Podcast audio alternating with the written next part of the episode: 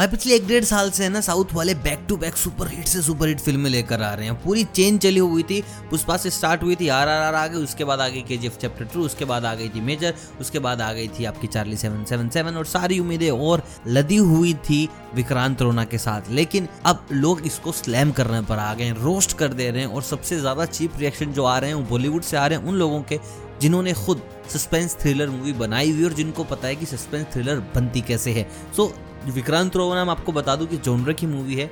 ये थोड़ी mystery type की मूवी है सस्पेंस है थ्रिलर है और लास्ट में चीज़ें रिवील होती हैं और क्लाइमेक्स ही इस मूवी की जान है।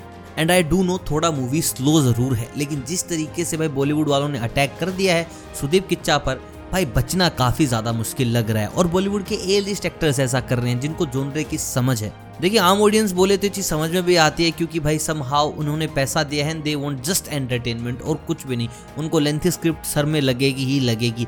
बट बहुत सारे ऐसे एक्टर्स हैं जिन्होंने ये काम करते हुए भी भाई, बहुत ज़्यादा रोस्ट कर दिया है। देखिए, सबसे पहले तो काजोल ने रोस्ट कर दिया है मूवी को कि अब मैं बच्चों के साथ देखने गई थी, लेकिन बीच में ही आना पड़ा। मूवी डिजर्व नहीं करती इतनी देर वहाँ बैठने के लिए। तो मैं आपको बता दूँ, काजोल का ऐसा इसलिए भी बोलना था क्योंकि कुछ दिन पहले सुदीप किच्चा भाई साहब को रिज देवगन की ट्विटर पे थोड़ी लड़ाई सी हो गई थी हिंदी सिनेमा और तेलुगु, कन्नड़ा, तमिल सिनेमा को लेकर, जहाँ पर स्लैम कर दिया था थोड़ा सा अजय देवगन को। तब काजोल बिल्कुल भी बीच में नहीं आई लेकिन यहाँ पर उन्होंने अपने पति का बदला पूरा पूरा ले लिया है।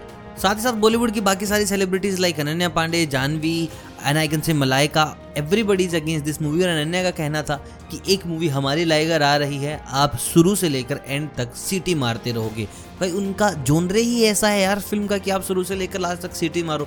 ये जोनरे ऐसा कि शांति से देखो and wait for the climax ये कहानी इस तरीके से लिखी गई है। वरुण धवन का भी एक स्टेटमेंट था जो कि आई थिंक सबसे खराब स्टेटमेंट था, क्योंकि वो भी एक ऐसी मूवी कर चुके हैं बदलापुर। उनका कहना था, कोवा बना हंस की चाल अपनी भी भूल गया।